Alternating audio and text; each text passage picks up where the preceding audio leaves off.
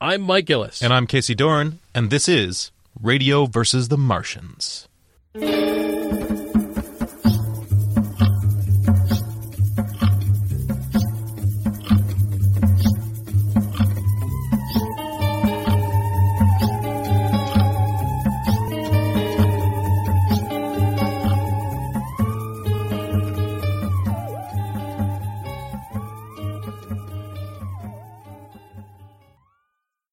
Excited about is that it feels like Steve Gerber's Defenders, that sort of gonzo, crazy, anything goes. The Defenders was a strip that Marvel did in the 70s, and Gerber was just doing any crazy ass thing that popped in his head.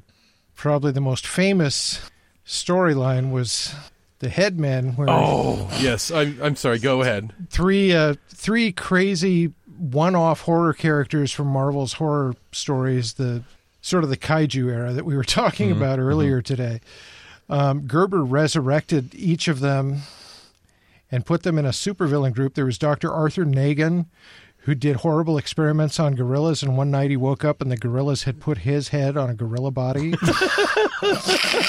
he still wore a lab coat, so you know he was educated. Oh, okay. Uh huh.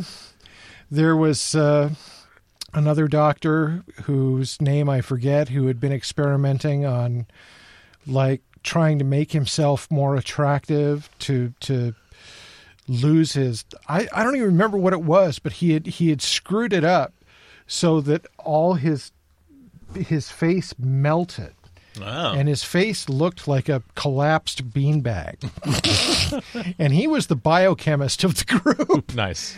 Um, and then there was Chandu the Mystic, who was an old radio character that Stan loved. And so Stan put him in a story in the 50s and they resurrected him. And then there was Ruby Tuesday, who was a woman who had replaced her head with a morphing bioplastic um, thing. It could be anything, but at rest, it was a red sphere, and um, and they were the headmen. This is uh huh.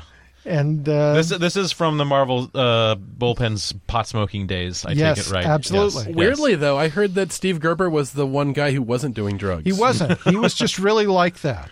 Uh, He's the creator of Howard the Duck, and uh, which had a cameo appearance in the new Guardians of the Galaxy movie. I didn't. Yeah. That, that that Howard the Duck has been cinema poison for a long time. It's been radioactive. I, I feel it's kind of one of those things where a bad adaptation can ruin everything. Because Howard the Duck, the comic strip, uh, really would be something I think people could get into because it was basically just Steve Gerber ranting about the world. Oh, is is the character a substitute for himself? Is yeah, more or less. Yeah, yeah, he's an in- insertion where he would encounter things that would normally lead to some epic battle between him and a villain, and the and then you know it's like some villain standing on some log over a waterfall, going "Fight me, Howard," and he'd start to step out there and go, you know what, this is stupid. And he just walk away.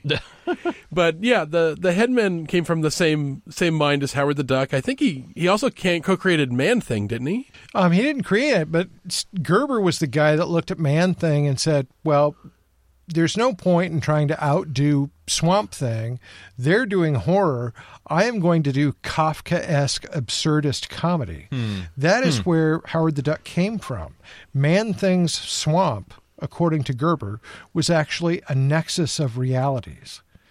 And and there was a, a little portal where all these characters came stumbling out. One was a, a barbarian from a, a sword and sorcery universe. One was Howard the Duck. Nice. Um, I forget the others, but the, he basically just put all these characters together with the non-verbal swamp monster, and they just mayhem and hilarity ensued. Uh, I, it sounds terrible on paper. i sure, know. I, I mean, may, I'm sure worked. it was. I'm sure it, it was actually quite good. I, I is this is the 70s the time when they just like they uh, unlike the golden age where they were writing for for young children or for teenagers or whatever as the 70s would clearly their audience was just those kids that had grown up and were now in their 20s and 30s and who still loved comic books but they, they, they needed to get their rocks off, and so they had to get even more and more ridiculously absurdly writing, self-referential. They were writing for each other. Hmm. Oh, they were writing for each other. They wow. were trying to wow each other, and I think also they really wanted to prove to all their parents and peers who had laughed at them that this could be a real thing, that this could be art, that it, that you could do comics with literary aspiration, and um, and part of it was actual literary aspiration. Part of it was still fighting the Adam West fight against the mm. playground bully Yeah. Right. you know, but it sort of coalesced into this thing where when it was bad, it was excruciatingly, excruciatingly bad, like Brother Voodoo. Oh Or- God. Whoa.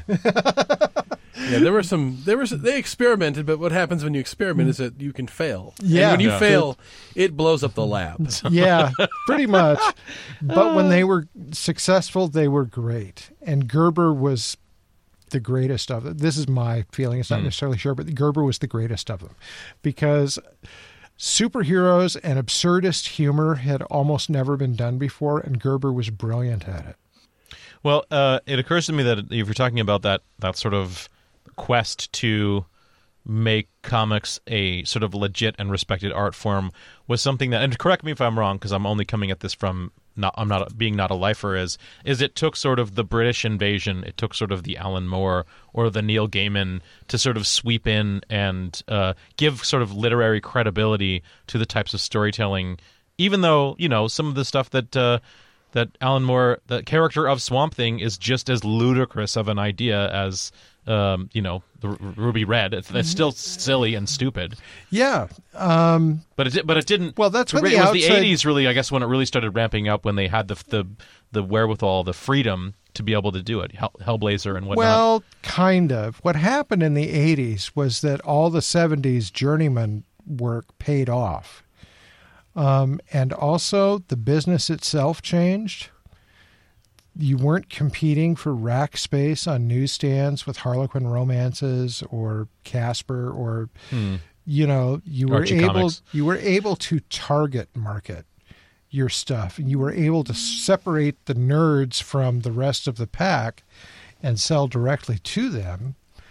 And also in the 80s, um, comics discovered something that the rest of publishing found out roughly a century ago, which is that it's possible to go in a bookstore and keep something in print. Hmm. Comics oh. publishers were so indoctrinated with the idea that they're magazines. Right. They're magazines. They're like people or time. They go out, they have a shelf life, they're done, they're destroyed. Nobody keeps old copies of magazines except crazy fanatics. That was the world of comics. That they hmm. that's what they thought they were publishing. It it took the 80s revolution of direct marketing to to specialty retailers and and transforming it from a magazine model to a book model. Hmm. Now comics are books. Yeah. Now they have a backlist. Yeah. Now there's collections. It, and, it seems insane that they could have been so short-sighted when they couldn't have been they couldn't have been ignorant of how obsessive comic book fans were about the secondary market about tracking down that issue They were uh, completely ignorant of it. I, I, I don't I- it's well, just, also you had a, a medium that had been largely aimed at children, and nobody really gave a shit about children as a market. This was a thing that unruly kids are in the back seat. We're on a car trip. How do I make them shut up? And that was as much thought as the money people in that industry gave it. Well, it's it's so interesting now when you so of course I didn't I didn't live in the time that you were. I mean I I my- I came of age. in the long ago time I when came we of age, carved yes, our comics on stone tablets. No, I mean, uh, I the first I was just I was going through because for the vigilante episode I went and I bought one of the Marvel's giant thick anthology reprints of Punisher of the Punisher series that started I think in eighty five or eighty six or 86, something. yeah. Um, and one of them I think it's like the fifth or sixth episode. Um, still the same writer who started it, whose name I'm not remembering. Mike They- Barron. Baron, yes, and but they had a different artist for this one. The the penciler was different on this one, and it was a it was just a one shot episode about the Punisher um, teaming up with like a Mossad secret agent woman who's sort of like briefly teases of it could be like oh my god like he could find a love interest someday by finding a woman that's as deadly and cunning as he is. And they take down like a Libyan or someone getting plutonium or something, and they uh, this is Are big these, set the, are these the people who did business with Doc Yeah, Brown? They probably were. like, you know, they like the it ends where the Libyan guy has a giant lead lined basket uh, that he's wielding like a boulder and trying to throw it on Punisher and stuff. And the art is just so was just so incredible. I'd never seen I'd never seen a comic book penned that way before. And you know, this had been the the mid '80s, um, uh, and that really sort of c- cemented my my view about how how beautiful the images could actually be because you're right before that it would have been if you're young enough it would have been like oh well, you're reading uh, you know an archie comics or something. You're or mine exposure was like the transformers comics which were not great i guess. Just marketing marketing for hasbro you know. Um, but I- what I, what i think is actually really impressive is it was clearly by that time um, that that they there had been some sophistication these all these layers of sophistication about how different an artist's uh, like a writer's voice could be an artist's voice could be and it was being still it was being filtered through marvel's characters and they could be quote serious unquote but i guess you got to expect that with punisher because he's got to be he's got to Well, be super serious Actually, what happened with the Punisher is kind of an interesting story. I think we might have talked about this a little bit in the Vigilante episode. It was a, the Punisher didn't change; the landscape around him changed. Hmm. The Punisher was created as a villain for Right. Spider-Man. Because Spider Man is a hero that's plagued with self doubt. So, who's the perfect adversary for him? The, the Mack Bolan guy who has no doubt whatsoever about his holy war. And the, the end always justifies the means. Spider Man, Peter Parker, is always tormenting himself about, God, what if what if this happens? What if I'm wrong? What if you know he's always the burden of being Spider-Man is the engine that drives that strip, and and the Punisher feels no burden about being the Punisher. he knows what to do with problems. Yeah, yeah it, it, it, The- i mean the- is, the is it the difference dip- the backdrop is it just is it Reagan's America? the reagan's backdrop america is that you know, and yeah, it's America, but it's also the the comic book writers at Marvel at the time. They were all hippy dippy peaceniks. And Mm-hmm. you know, and then in the '80s, Mike Baron comes along and says, "What the fuck is wrong with you? He's the Punisher. This is badass macho action. This is Mack Bolan. Let's let's break some shit." Mm-hmm. I think I, I read some an article somewhere once that it was years before the Punisher was allowed to kill anyone on screen. I mean, Yeah. partially it was the comics code, but it was also sort of the the notion of should He- we allow this guy to kill criminals? He was the bad guy. It was Steven Grant gave him a miniseries. Steven Grant is also the writer that did uh, Two Guns. I don't know if you saw Two Guns. Um, the uh, he's very hard guy, hard crime fiction guy, and he wrote The Punisher basically as Mike Hammer. It's it's hard crime fiction. He is the the the the the evil that exists to end other evil. And that was the the Grant's take on it, and uh, and it really worked, and it was hard pulp action, and it was apparently what the world was waiting for. Yeah, and that this kind of buttresses well with since we were just hot off the heels of doing a, uh, you know, a podcast La Vista baby. It it feels like Punisher of that era is cut from the same the same cast as an Ar- any Arnold choose an Arnold movie. You know, Yeah, choose an Arnold movie of that era, a Predator or a Commando. Yeah, there's things that an Arnold action hero would do that you wouldn't bat an eye at. That we act horrified when certain established comic book heroes do it. Mm-hmm. One of them, if Arnold pops up behind a bad guy and snaps his neck, we all cheer. But when Superman does it in a movie, we're horrified, and rightfully so. And and I think that's you kind of have to do is you know Punisher's in that universe.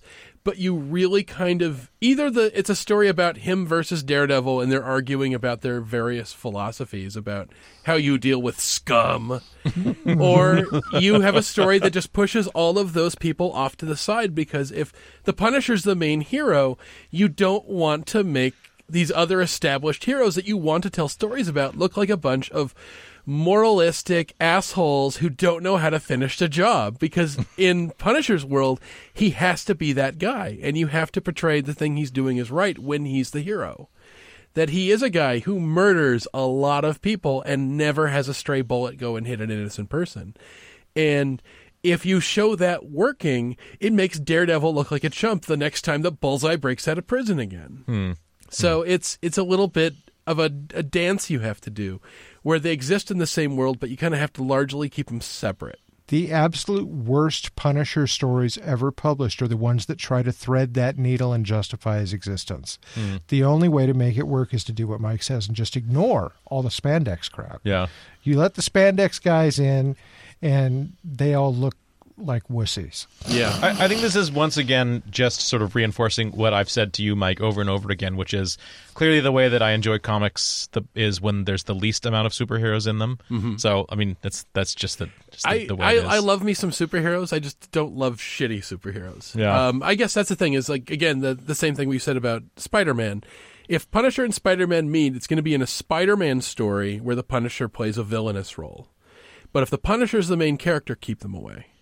Just keep them away because Yeah. it makes them look like shit. It'll make them look awful. But we're, I want to get back to this discussion of the headmen and the defenders because this is a topic that has been in the back of my head. I've wanted to talk about this storyline for the longest time because I've actually just given friends and coworkers the synopsis of this just not not to amuse them, but to amuse myself by the look of their face as I just keep adding layers to the insanity of I hadn't thing. even got to the good stuff yet. oh God! that was just the jumping off point. As the Defenders, the Defenders is a group made up of Doctor Strange, the Hulk, um, a character called Valkyrie that's kind of a female Thor type, except she's got a sword. She's actually not a lot different than Valeria in the Conan movie, now that I think about it. She has a uh, flying horse named Aragorn. And uh, Coincidence? No. and Nighthawk, who's who's kind of a Batman kind of a guy. He was originally created as a Batman analog for an Avengers story, but Gerber made him like a tormented, sad millionaire who's acting out in a way to try and salvage his his empty life, which you know is a great Steve Gerber look at what Batman might be if you really if you lift the hood on Batman and look underneath, you see a lot of really nasty stuff. And Gerber put that front and center with Nighthawk. Hmm. And the great thing about the way he wrote them, this is just my theory, but this is how I this is why I love the Defenders so much. Because it wasn't the the absurdist storylines that he had them in. It was that the Defenders were the superhero equivalent of my nerd posse in high school. Doctor Strange was like the cool kid with the great record collection. Everybody hung out at his house because they didn't want to go home.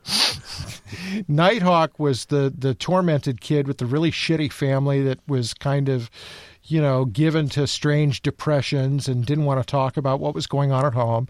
V- Valkyrie was like the cool tomboy chick that everybody kind of wondered if they were she was a lesbian but they were also kind of crushing on her. Mm-hmm. And the Hulk is the big dumb kid with anger management issues that they take pity on.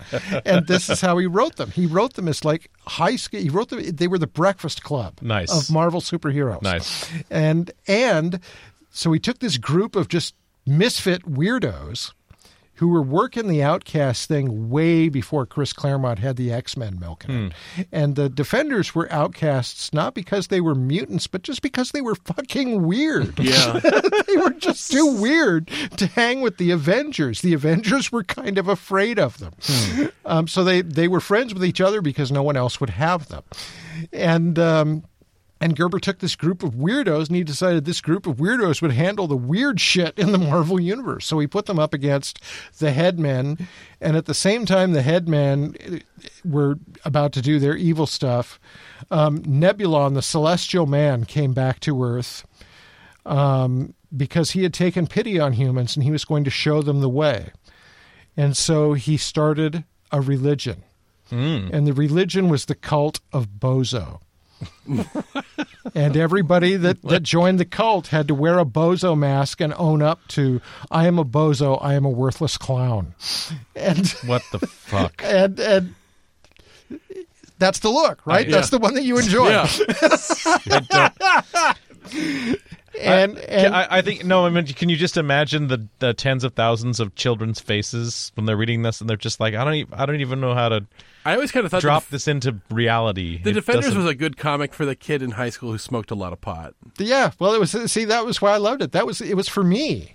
it wasn't for the kids. It was for me, the the you know the the freaky English major who listened to cool records and were angry about AM radio because they were full of posers and you know it was it was the the angry high school kid comic is what it was. Oh, it and was the defender, brilliant. the defenders would fight all the time too, because the Hulk had never had any fucking clue what was going on. That there was always this big, epic, intergalactic, transdimensional crisis going on, and all the Hulk knows is that there's a bunch of monsters yelling at his friends. and, and he didn't even call them by their, their real names a lot of the time. He would have nicknames for everyone. He'd call like Bird Nose or Sword Girl or Fishman. I mean, they were always names like that. And he wouldn't really understand what was going on until some villain crossed a line and hurt one of his friends. And or he would occasionally have these little moments of clarity, like they were fighting the Sons of the Serpent, which is a costume snake themed racist organization Oh, of course. because um, of course they are. And the sons of because so the sons of the serpent are doing their usual anti-immigrant stuff. Take that, Fox News. They've been doing that shit since the '60s. Um, they're not making it up just to make fun of you, but if you see yourself in it, I don't know what to tell you. But, so the sons of the serpent are are messing with people, and in this storyline, uh, the the defenders have teamed up with Luke Cage and Son of Satan Oh who yes. has a big pentagon, uh, pentagram on his chest. Nice. And uh, Nice. he rides around in the sky by a chariot pulled by flaming horses. And There's has a great bit where he's giving Cage a lift, and Cage is like holding it and saying, "Sweet Christmas." so it's a weird group, and uh, the the Sons of the Serpent are doing their usual racist bullshit. And the Hulk has this moment of clarity. He's like, "What? You don't like people that are white? The Hulk is not white. The Hulk is green. You hate Hulk, so Hulk hates you." And he starts beating the shit out of racists. So it's like this Hulk has this little like Adam West line of logic that leads down to racist bad. oh, But the the, head, the Headman story that I always really love the most um, takes place after the team broke up one of their many times. They'd break up, another crisis would happen, they'd have to round everyone up again. So the team has just had another fight. There'd be people who want to be part of the Defenders, like Nighthawk and Valkyrie were kind of cool with it. Doctor Strange kind of tolerated people hanging out in his house. A Hulk would just wander in and out. Um, but anyways, uh, Nighthawk's flying off. The team had just had a fight, and he's just like, "Oh, I really like being part of the Defenders." Thinking to himself, he gets kidnapped on the way out of Doctor Strange's house by the Headmen. They take him to a lab. They strap him down and they cut his brain out and put it in a jar. It's not even like- a jar. It's a it's a dish. It's a dish, It's yes. a bowl. It's pretty- ex- Okay. The top half is exposed to the air for the whole lint story. and all sorts of stuff getting on that brain. You just brush it off. Just use one of those canned air things on it, and it'll be fine. And uh, and at that point, it, it does. It basically looks like that dish that the brain guy on MST carries his brain around in. Mm-hmm. Mm-hmm. So he gets kidnapped. They're like, "This is our opportunity, headmen. We're going to infiltrate the defenders." So they've got this brainless body of Nighthawk. And they go, let's take out Chandu the Mystic's brain, put it in Nighthawk's body, sew him back up, push him out the door, and he'll fly back to Defenders headquarters. They'll let him in, and this will be our way to take down the Defenders once and for all. He gets found out right away. um, and leads to a mystic battle with Doctor Strange. Doctor Strange, of course, kicks his ass because he's the sorcerer fucking supreme. Right. Meanwhile, there's another storyline where the Hulk is jumping through like the New York woods and sees a baby deer about to be killed by a hunter. Um, Hulk does not like seeing innocent critters get killed, and I think he bends the guy's gun in half. You missed the best part. Oh, the the the hunters have just taken down this doe and they're and they see the little the little deer and they're they're beer drinking stereotypical you know macho asshole hunters. They're not just hunters they're asshole hunters. Let's make that very clear. And and they've killed the doe. They're about to kill the little fawn when suddenly the hulk bursts out of the woods yelling men killed bambi's mother. So yeah, Hulk fucks those guys up, carries a deer away under his arm, and leaps away. And uh, of course, he ends up at Doctor Strange's house just as this mystic battle has just ended. And they've knocked- Magician is smart. He'll know how to fix deer. That's how the Hulk thinks, like half the time. Shows up, uh, and they're like, "Well, what do we do with this magician now? Oh, let's trap his soul in this baby deer's body." So there's the the the soul of this angry mystic is in this deer, and they've like tied him to uh, like a chain. Tied to a stake in like the backyard of of the Sorcerer Supreme's house in Manhattan, and he's like tied there going. "Arr, arr," It's like a pissed off baby deer. The Hulk doesn't really quite understand that it's not his baby deer. Doesn't know why they won't let him take it out. He thinks it's his friend. But uh, at that point, they're like, "Well, what do we do now?" So we have, uh, um, I forget it was Jack something or other. Jack Norris. Jack Norris, who is the husband of Valkyrie's body. See, she's a corpse that is possessed by the body oh. of a Norse Valkyrie. Okay. And he believes that he can bring back her memories and he he loves her, but she doesn't know him because she's basically a, a soul floating around in a corpse. And he wants to reconnect with his wife. So, he- Jack Norris, the necrophiliac, is Yeah. what you're saying, yes? yeah, he's just like, I want you to have your memories back. You know, He's actually more like the boyfriend that won't let it go. Oh, yeah. okay. and the other ones just kind of tolerate him as the non-powered guy who just hangs around who's not wearing a silly costume. And uh, he volunteers to help out because he really wants to impress his not wife. And so he allows Doctor Strange to put his soul into Nighthawk's body. So let's let's get this straight here. This is Nighthawk's body with Chandu's brain with Jack Norris's soul. It's like a nesting doll of weird. And they're like, okay, sew him back up. By the way, in the Marvel Universe, people recover from open brain surgery Sure. really fast. Sure, they do. So they send him back out there. Meanwhile, there's this one off story where it's from the perspective of Nighthawk's brain in the dish. And of course, it's a 70s, so it's super psychedelic. And again, this is that reminder that Steve Gerber is the one guy who's not doing drugs. Yet he seems like he has the best drugs.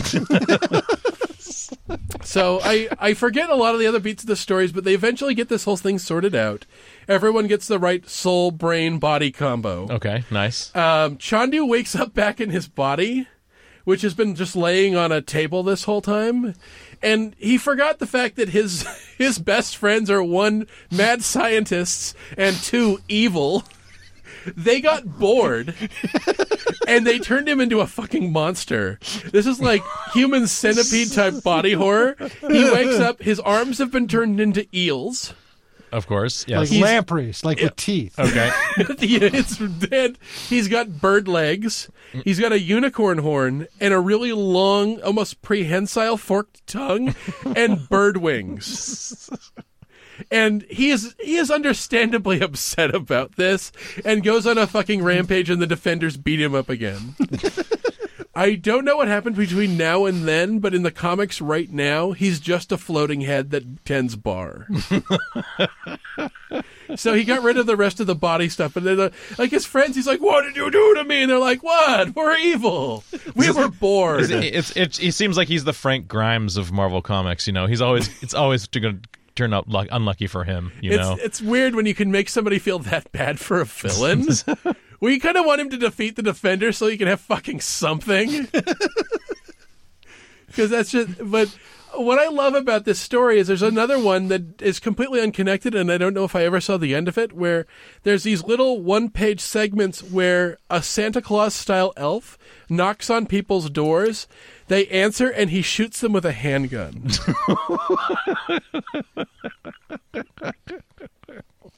There was just it was just something that Gerber was throwing in. He was going to get back to it. He had no idea what it was going to be. Um, and it, the the thing that was brilliant about it was that the readers were like, "No, never explain."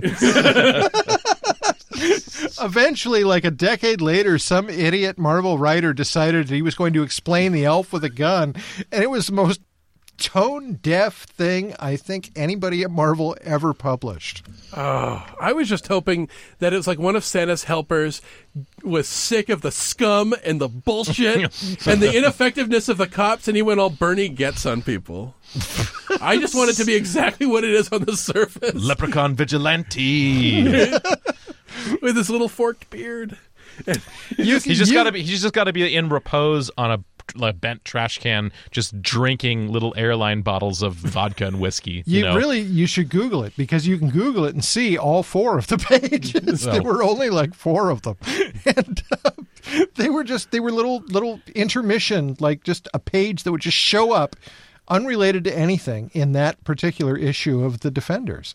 I'm just going to assume the elf killed everyone he needed to kill before the defenders became aware of it. Mission accomplished. He was no, he's he was a spree killer, not a serial killer. Yeah. right. Exactly. So it's, it was over. It was over. He got it out of his system. Yeah, Temporary insanity. Oh, speaking of, of kind of temporary insanity, have you guys heard of a comic book series called Huck? No.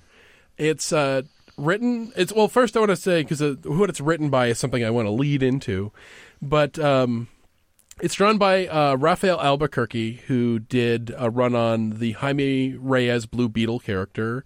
Also, does a lot of stuff with um, American Vampire for Vertigo, which is a really good series. Think of that. Like coming up from Vertigo about vampires, it seems like there's two things that I wouldn't get excited about from a modern thing. sure. But I love it. It's a great series. Anyways, Rafael Albuquerque's art is amazing. But Huck is written by Mark Millar. I don't know if we've ever talked about Mark Millar on so. the show. He's not the guy. to me. Uh, he wrote Kick Ass. Uh, He Hmm. wrote the comic that became The Kingsman. He did uh, one that we really do enjoy, Superman Red Sun. Mm-hmm. Uh, Hmm. He's a really good writer that has a lot of bad habits. I would say that he's somebody Coke who, habit. He's got a coke habit, right? I don't think he has a coke habit. I think he. It's kind of like when you know somebody. Like the only analogy I can come to is back to high school again. Well, th- th- honestly, a lot of comics writers seem to have that arrested adolescent sensibility. That's who they're playing to, and and Millar always seems like the kid that's daring you to get mad. Yeah, he's like hmm. trolling you.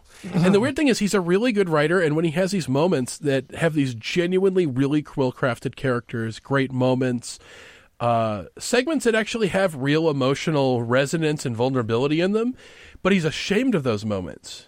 Like he he's like the really smart kid who holds himself back by his desperate need to impress his dirtbag friends.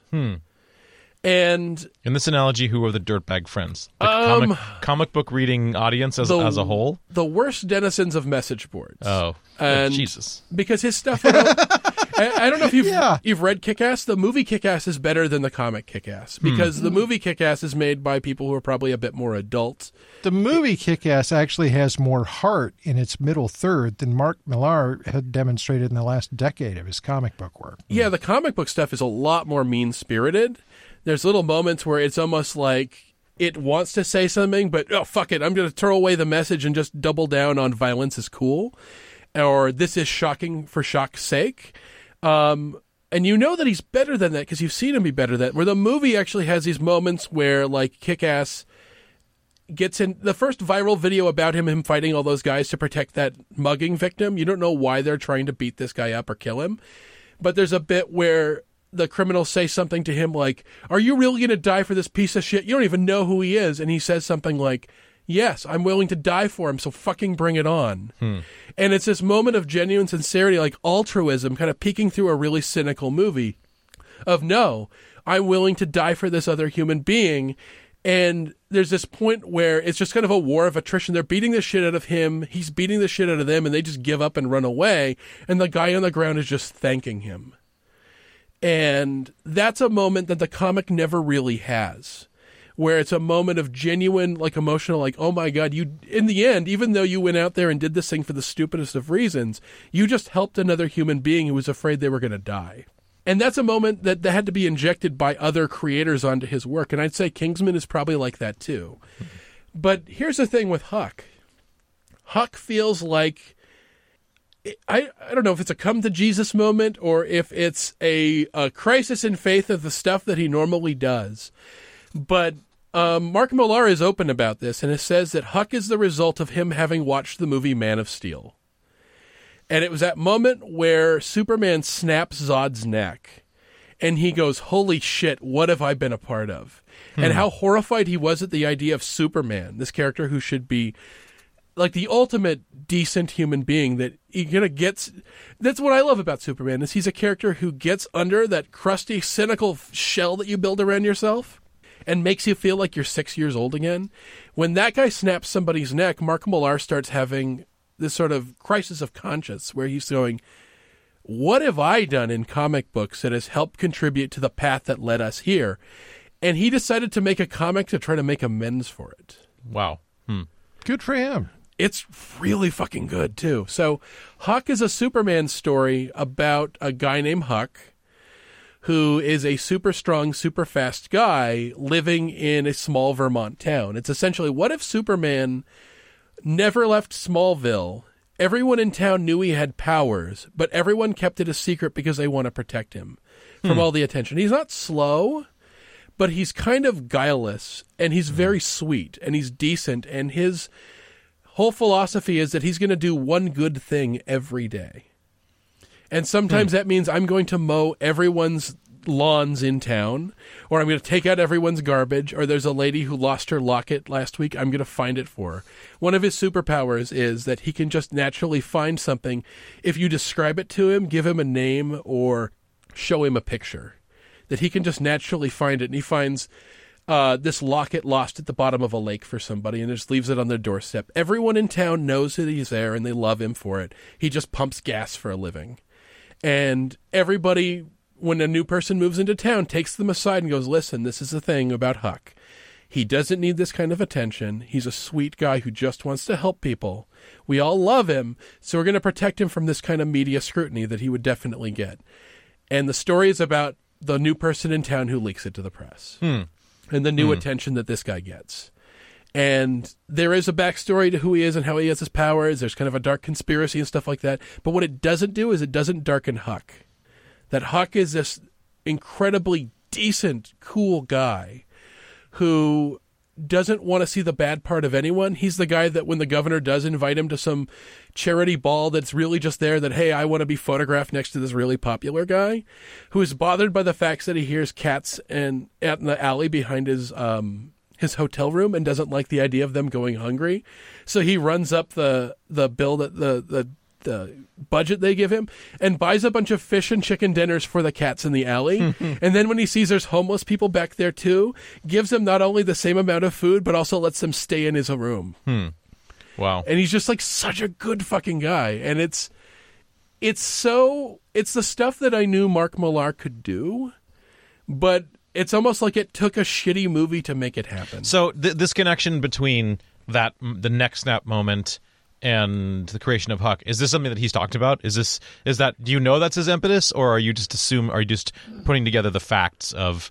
Has he written that that's the case? yes, he has. Oh, okay. All right. That he's outright said that that was the part where he actually goes, "Oh man, what have I done?"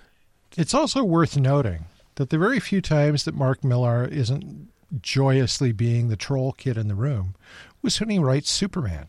Hmm. It's not just Red Sun. He also wrote the the licensed tie-in comic for the the animated Superman series, oh, really? um, Superman Adventures, and they were just straight up fun, good Superman stories. I've, if if somebody had taken the name off and said Mark Millar wrote that, I would have assumed that they were having me on. You Yeah. know, he's got like a lot of these guys, like Mike said, they have a soft spot for Superman. I I I kind of have a feeling that if you polled most comic book writers, a lot of them probably do. I mean, for reasons that we talked about on our Superman episode, he's kind of he's kind of the quintessential superhero. So if you're going to be someone who writes for comic books, you have to be aware of him. Um, but I think that's I think that's probably what's great and what's foundational about what Superman is is he's the he's the peak, he's the pinnacle, he's the exemplar of what you of what you want to have in a personification of good. Um, but I mean, it's I I think that the problem is is it's hard to walk that line of um, telling the same story over and over again, and, or especially and adapting it to new mediums or to new storylines. Um, clearly, something Zack Snyder can't do. Uh, you know, to and and to keep the the good left in that Superman. Um, but yeah, I, I, is is there people who don't like Superman? I think Are there there are. people? Are there people? Are there are there comic book writers who just don't like Superman? Oh, Lots yeah. of them. Okay. Lots of them. I wonder about Frank Miller sometimes. At least Frank, Frank Miller. clearly he claims to like Superman. He clearly hates him. The I mean, I'm doing that thing that I despise, where I'm psychoanalyzing somebody from a distance based on their work. But there is no Frank Miller story where Superman does not come off as a dick. Hmm.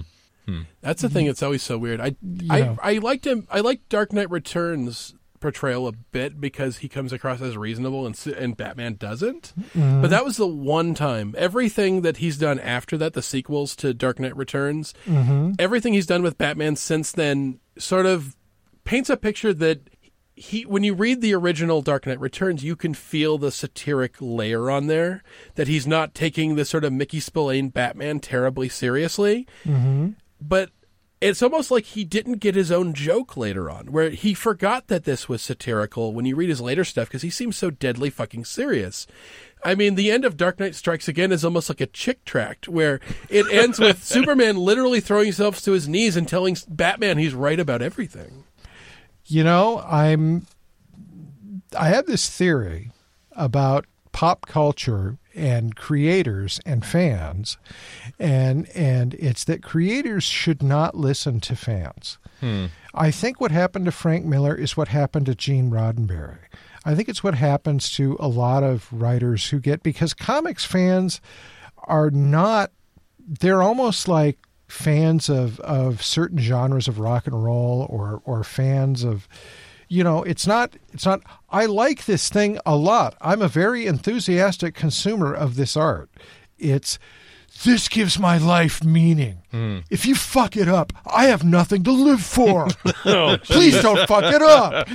You know, and and for some reason, like Frank Miller has a lot of those fans. Oh, All right, And- can, can and- I can I play devil's advocate with your with your so let's let's think about 1982, well, the- you know, the same year that they released Conan the Barbarian, we we're just talking about um, Star Trek 2, The Wrath of Khan, Uh-huh. the death of Spock.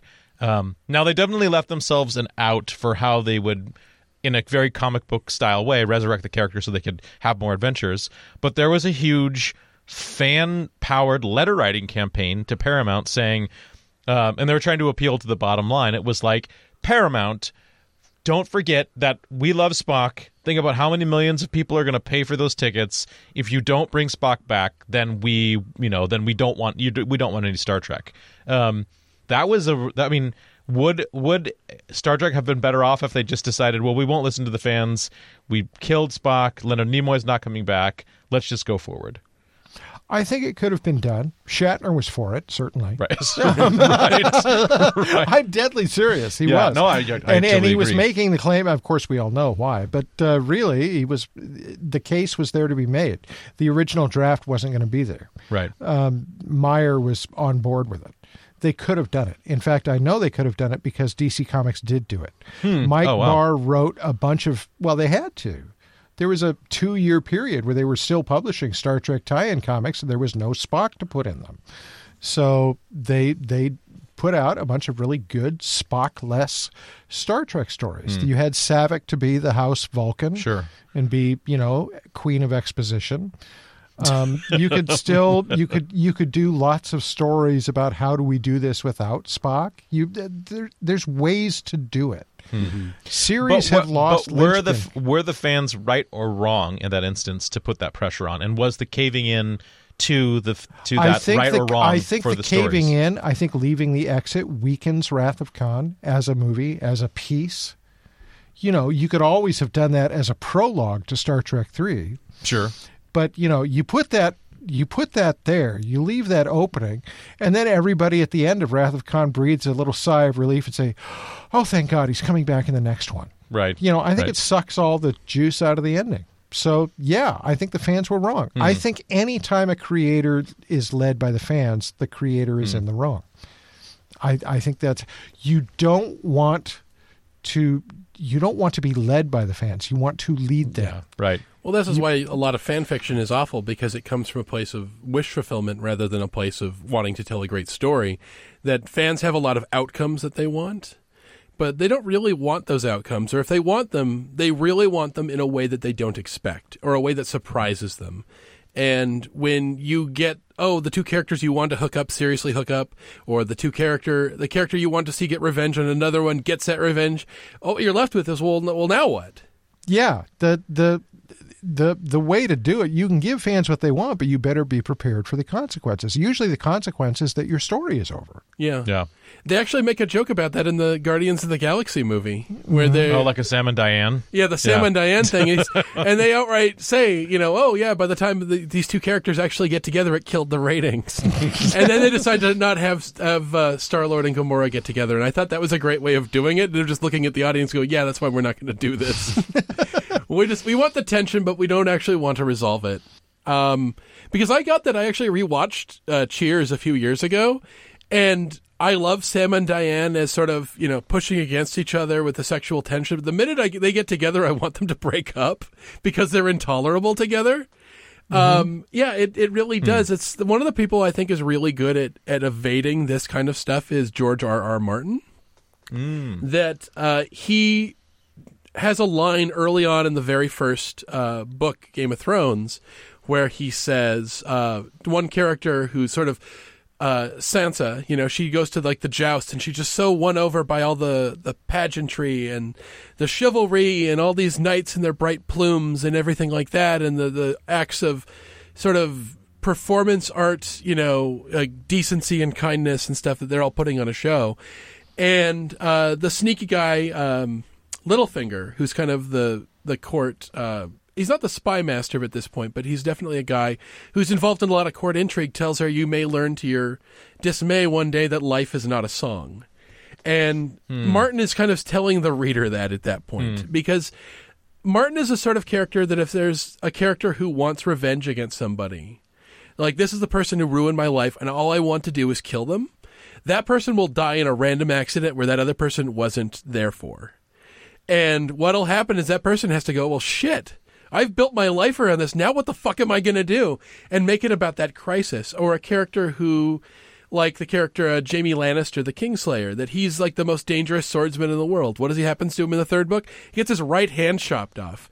And now realizes that all these people who used to be afraid of him because he could slice them up with his sword in a heartbeat now realize that he's not left handed. And now they can say shit to his face that they've been thinking this whole time and that character has to sort of redefine himself. And he's a guy who's never had to be smart before, but he has to learn to be smart. I mean, that's the sort of stuff that I find fascinating. What hmm. if you do where you just upend the table on a character, that his whole purpose is thrown out, and the whole thing is about, well, what do I do now? And then you realize with Martin, a lot of the time, the the new story is better. The character Right. is richer now. And the thing I worry a little bit about is the last season of Game of Thrones. Ha- now that it's moving out of the realm of what has been set ahead by these books, is getting into the realm of we're giving people the outcomes. we've- fulfillment, yeah. yeah, wish fulfillment. Yeah. We're giving them the outcomes that they want, and yeah, these fuck yeah moments that are all coming in quick succession. And I, I don't want that to ruin it. I want there to be surprises. I want there to be complications to the thing that they want. And I, I think that if you don't do that, it kills everything. Well, but see, that's I guess that's what I'm getting at is absolutely the audience deserves to have patience pay off. Yeah. Absolutely they do. You know, and and especially in long running shows with the romantic tension after a while you're just staring at it like you you guys are just idiots. That's basically what's going on. You're just stupid. He loves you. You love him. What the fuck is wrong with you? Why are you even dating the other guy? You're a moron.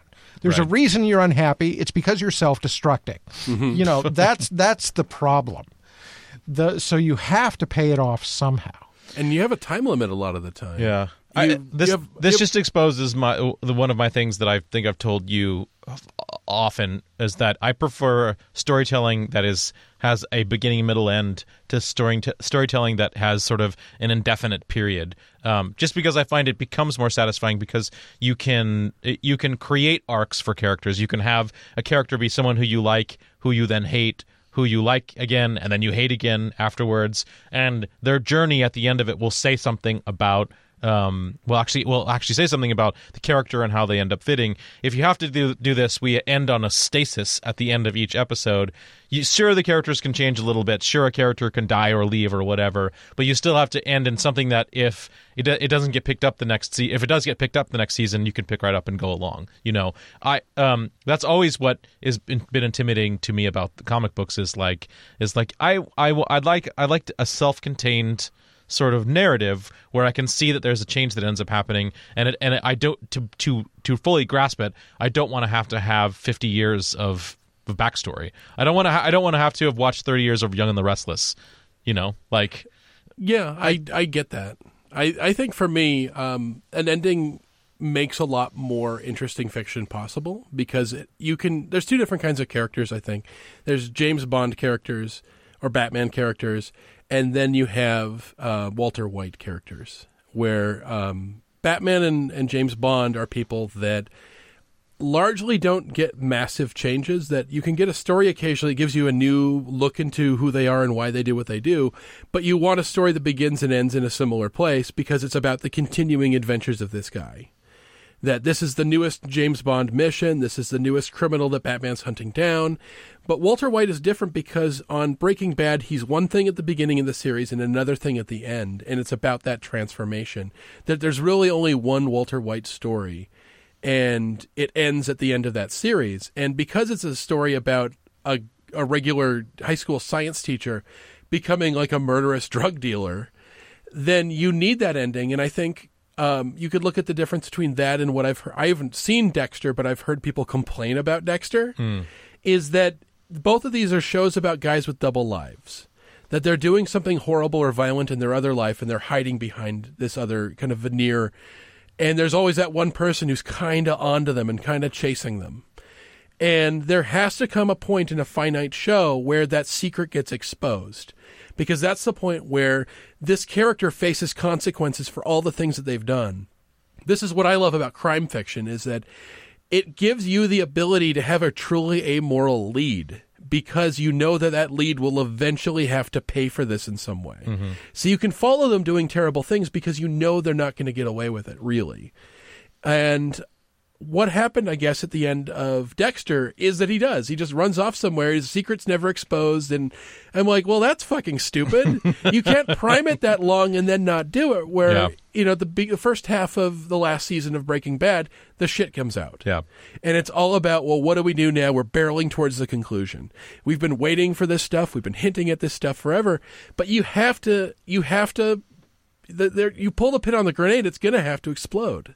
Yeah, I mean, if you if you kind of take the sort of Walter White, like take a good character, make him bad, or vice versa, um, and graph that onto longer form, continual storytelling, like think about something like the what is apparently the ham-fisted making Captain America an evil agent of Hydra, where it's like you've established in what 60 years of or more of storytelling that he's this one actual thing. So if you try to attempt to radically shift the character around by, you know, by plot convenience of making him uh, making him actually an agent of Hydra, it's not it's not only going to betray the character that you've that you've been writing for 60 years or whatever. It's also just going to not follow the logic of what you've been doing with the character that whole time. Well, uh, I've actually uh, read the story. Oh, have you? Um, well, the thing is, it's a, is of course it's Red Skull with the cosmic cube, which is the answer to all the stories in the Captain America thing he that just are changed. shocking. He just changed his past, right? yeah, is what he, happened. he basically Yeah. gave him a bunch of false memories. And what'll happen at the end of this yada yada story? yada. Time travel, and then Well, it's done. It's going to end the way we always know it is, is, is that Captain America is going to break this brainwashing. He's going to come back stronger than ever and better in everything you want him to be, and he's going to have a triumphant moment. He's going to punch the shit out of the Red Skull. because that's what he does. And at the end of this run uh, by this writer, uh, he's going to be exactly where he was left before. That there's a there is kind of a finite beginning, middle, and end to superhero comics, and it's usually based on a creative team. And at the end of that creative team, you go back to A again, and then that person can do the next big radical change. Like there was a while where uh, Peter Parker was technically dead. That um, Doctor Octopus um, was dying from all the super strong punches to the head he'd been getting over how many decades because he's not super strong. Doc Ock, NFL former NFL athlete. that he's Yeah. a, he's a pudgy scientist who's been punched in the head repeatedly by a guy who can lift a car, and uh, that takes its tear on him, and he's slowly dying. And he decides the way to survive is to use a brain swap machine and take his consciousness and steal uh, Peter Parker's body and throw Peter Parker into the dying body. And he does, and Peter Parker dies in the Doc Ock body, and now Peter Parker has Doc Ock's consciousness running him, except he has all of Peter Parker's memories and loss and all these experiences, and the flooding of that gives Doc Ock this thing like, I need to be a good person. He just hasn't had the right experience. Like, suddenly now he has memories of Uncle Ben being his uncle.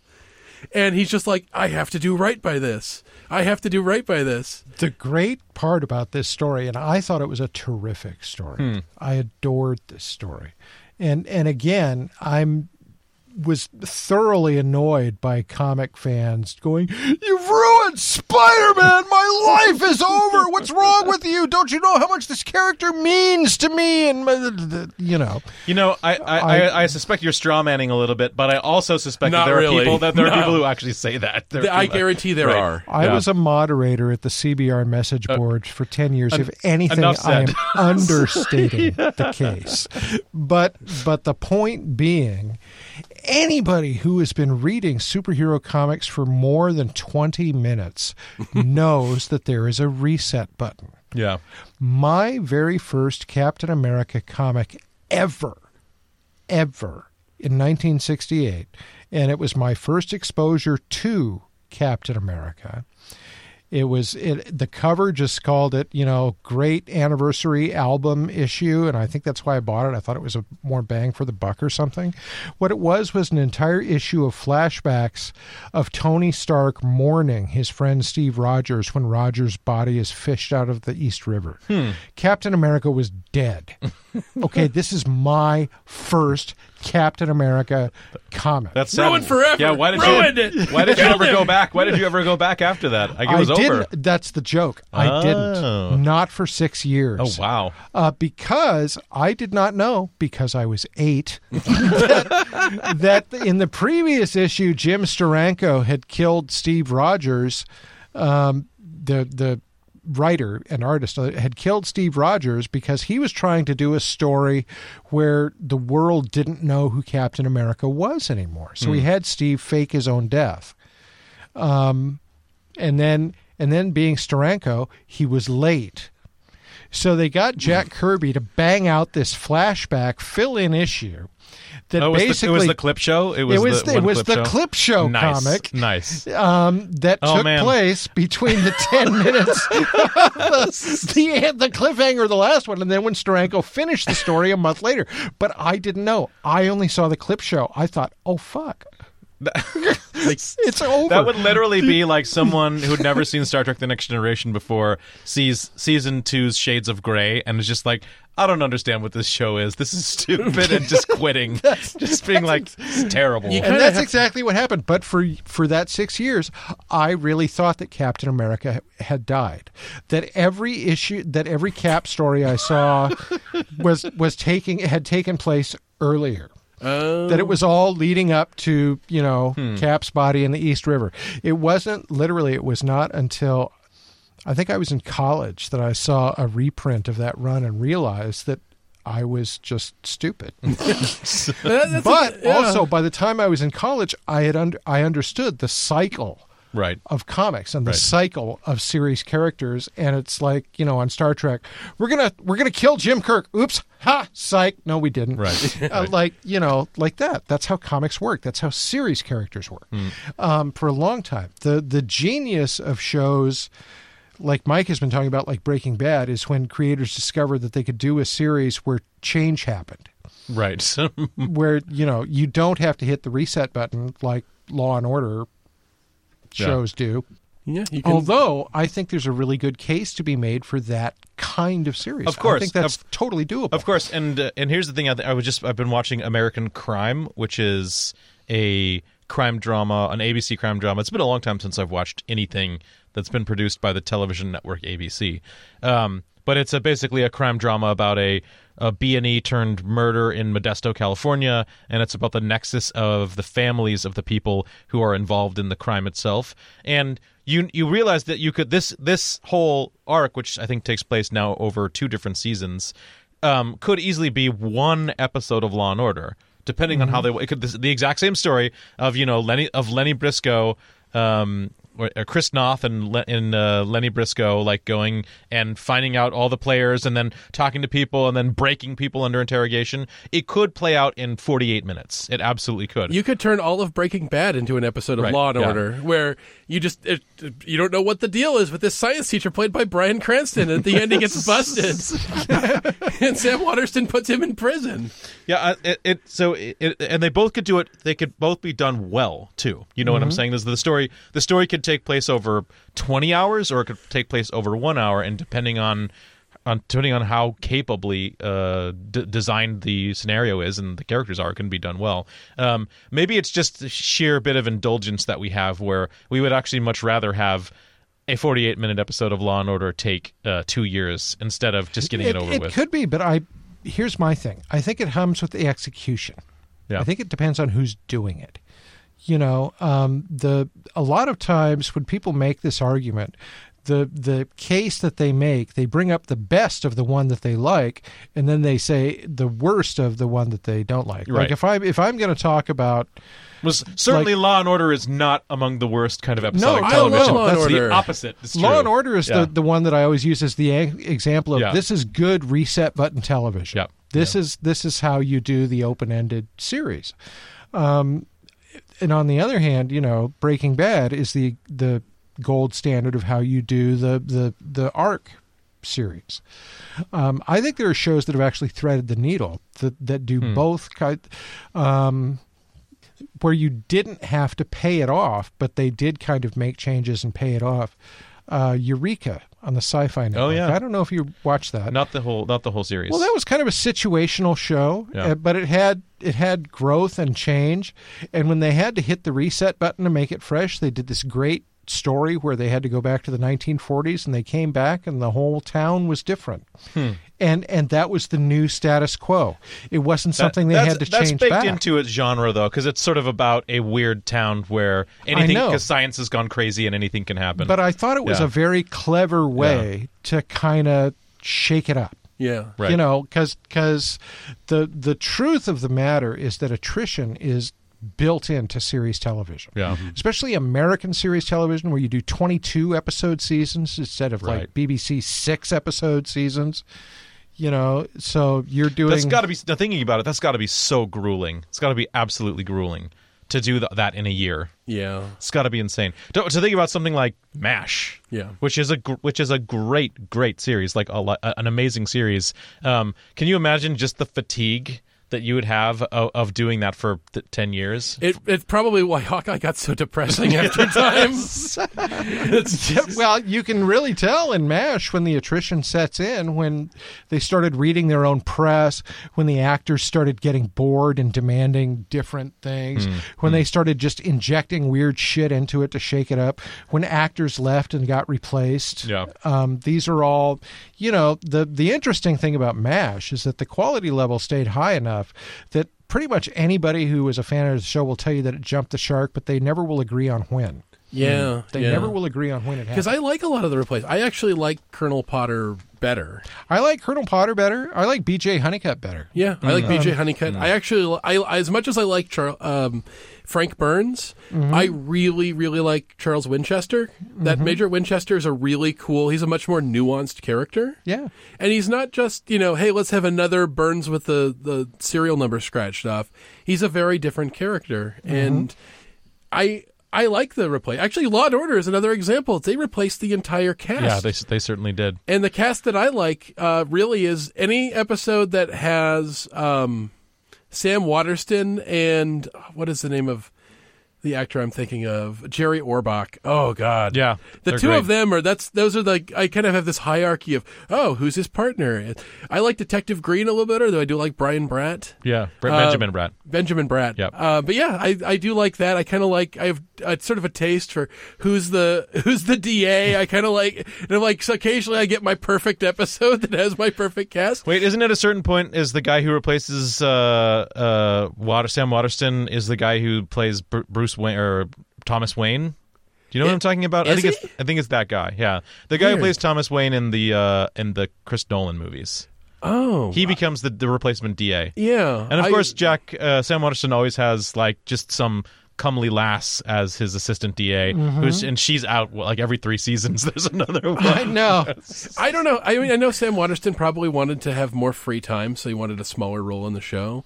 But the show just isn't the same without the Sam Waterston speech at the end. Yeah, with the fucking indignance. Yeah. he Yeah. just gets so, he just gets so Oh, so- viscerally upset That's about nothing. injustice. You guys want to see peak Sam Waterston indignance? You've got to watch Aaron Sorkin's The Newsroom. oh, Oh, yeah, he's yeah. great. Yeah. He He's the best part of that show. Yeah. He's the best part. He's got a potty mouth and a bow tie. He's great. He's awesome. I, I love pissed off Sam Waterston. I like when he has contempt in his voice. Any scene where to to show how horrible some shooter is, he like pours a whole box of bullets on a desk. I love that.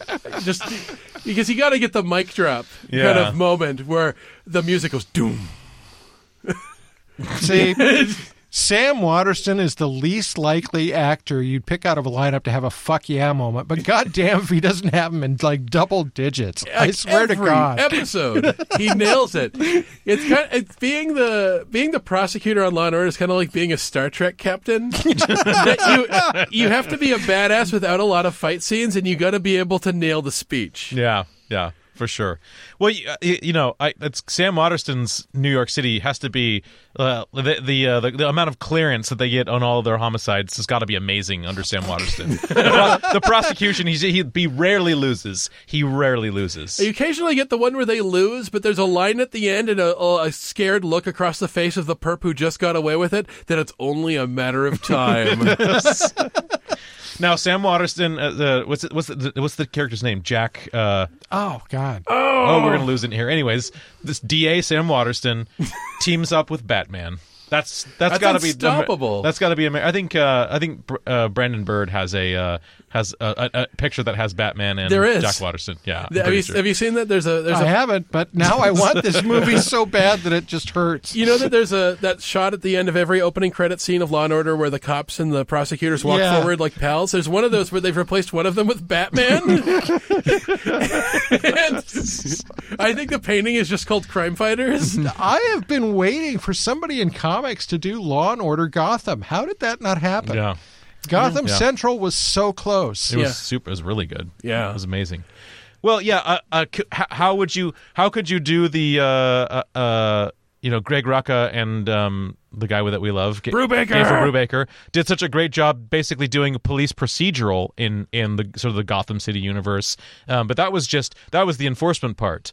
Uh, now we need the second half is those who prosecute the, the prosecuting attorneys.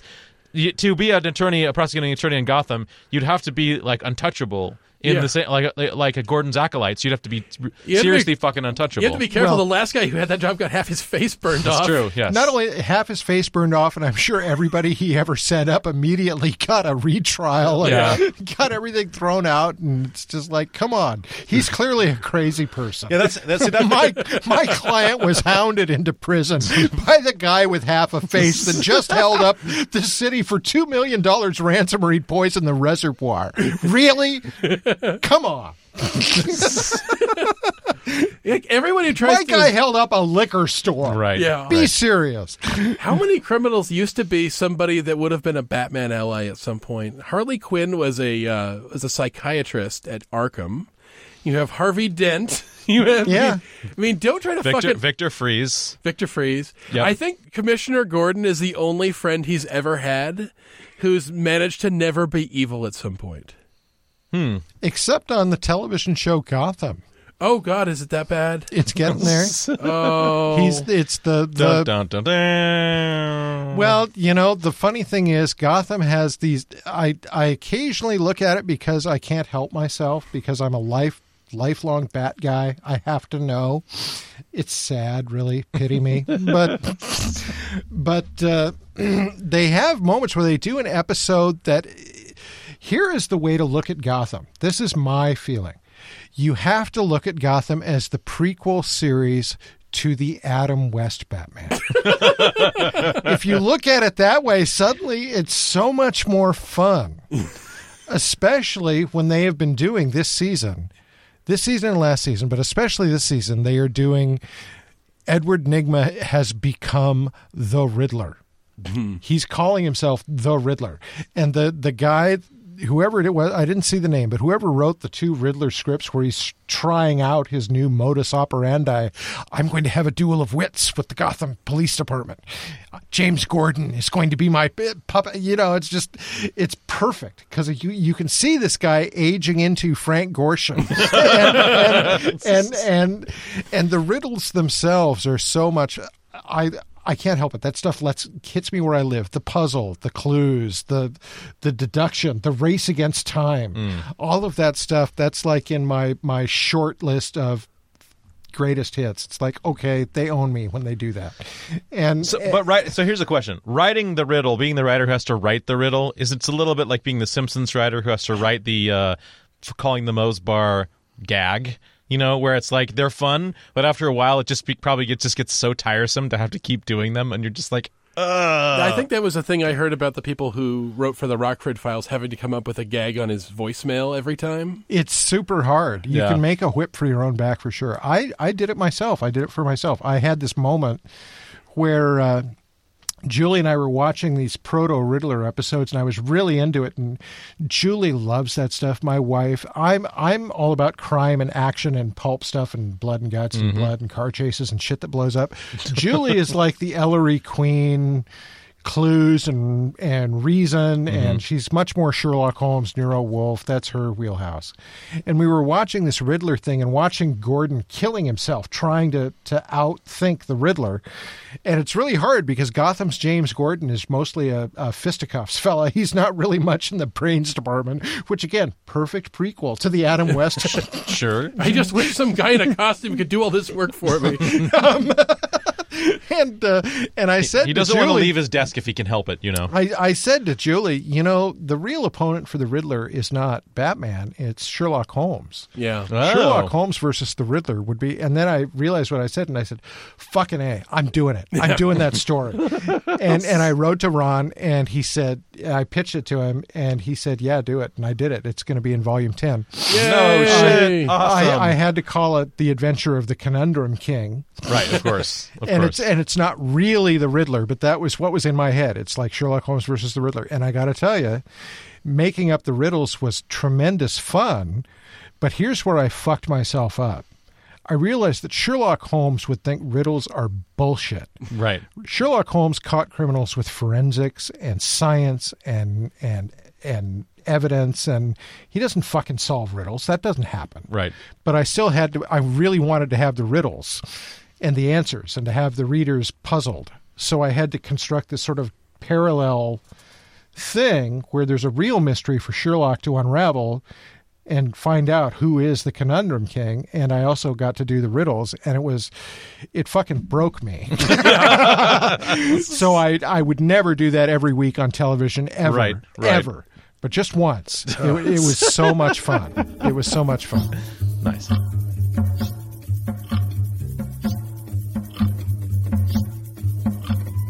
Radio vs. the Martians is produced by Mike Gillis and Casey Doran. Our editor was Mike Gillis.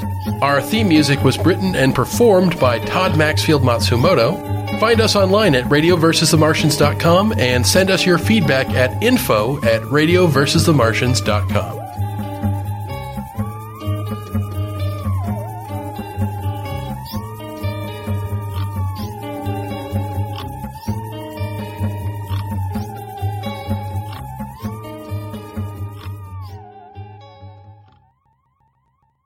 did you put saline in the vials?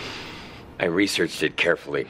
I knew that saline was not harmful to the body, didn't want anyone to get hurt. I made sure all the vials were sterile.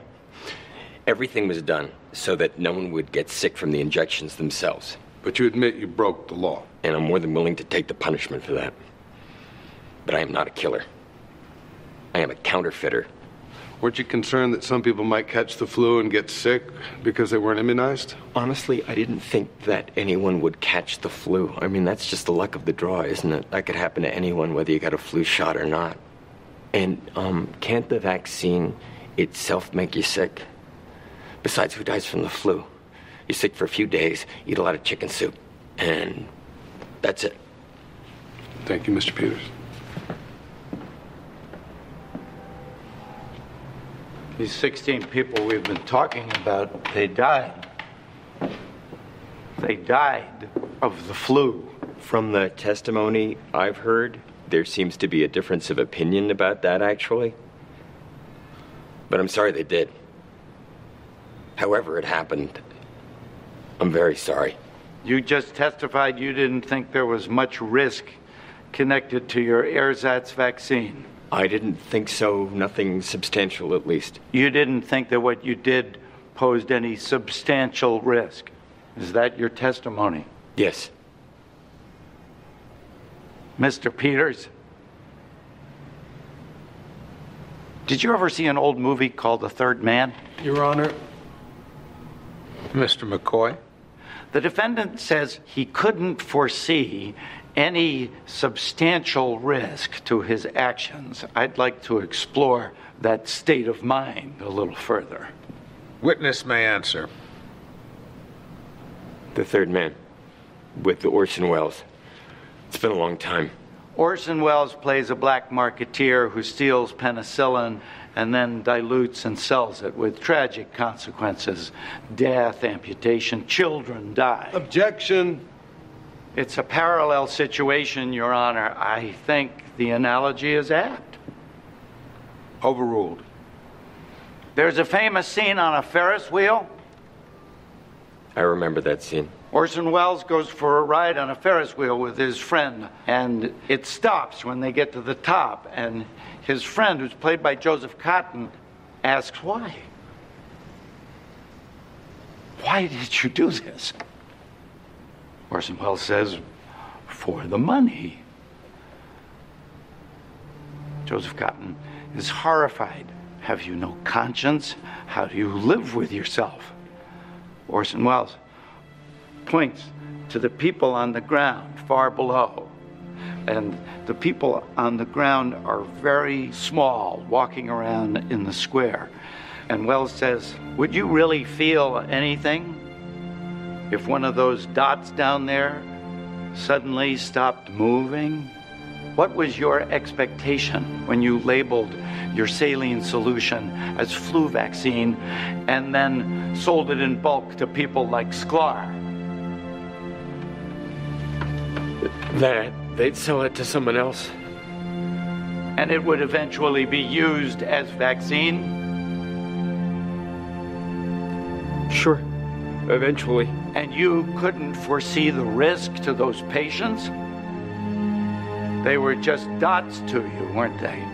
Far away, insignificant. Objection. And if they suddenly stopped moving, who'd care? Not you. Your Honor. All right, Mr. McCoy. You've made your point.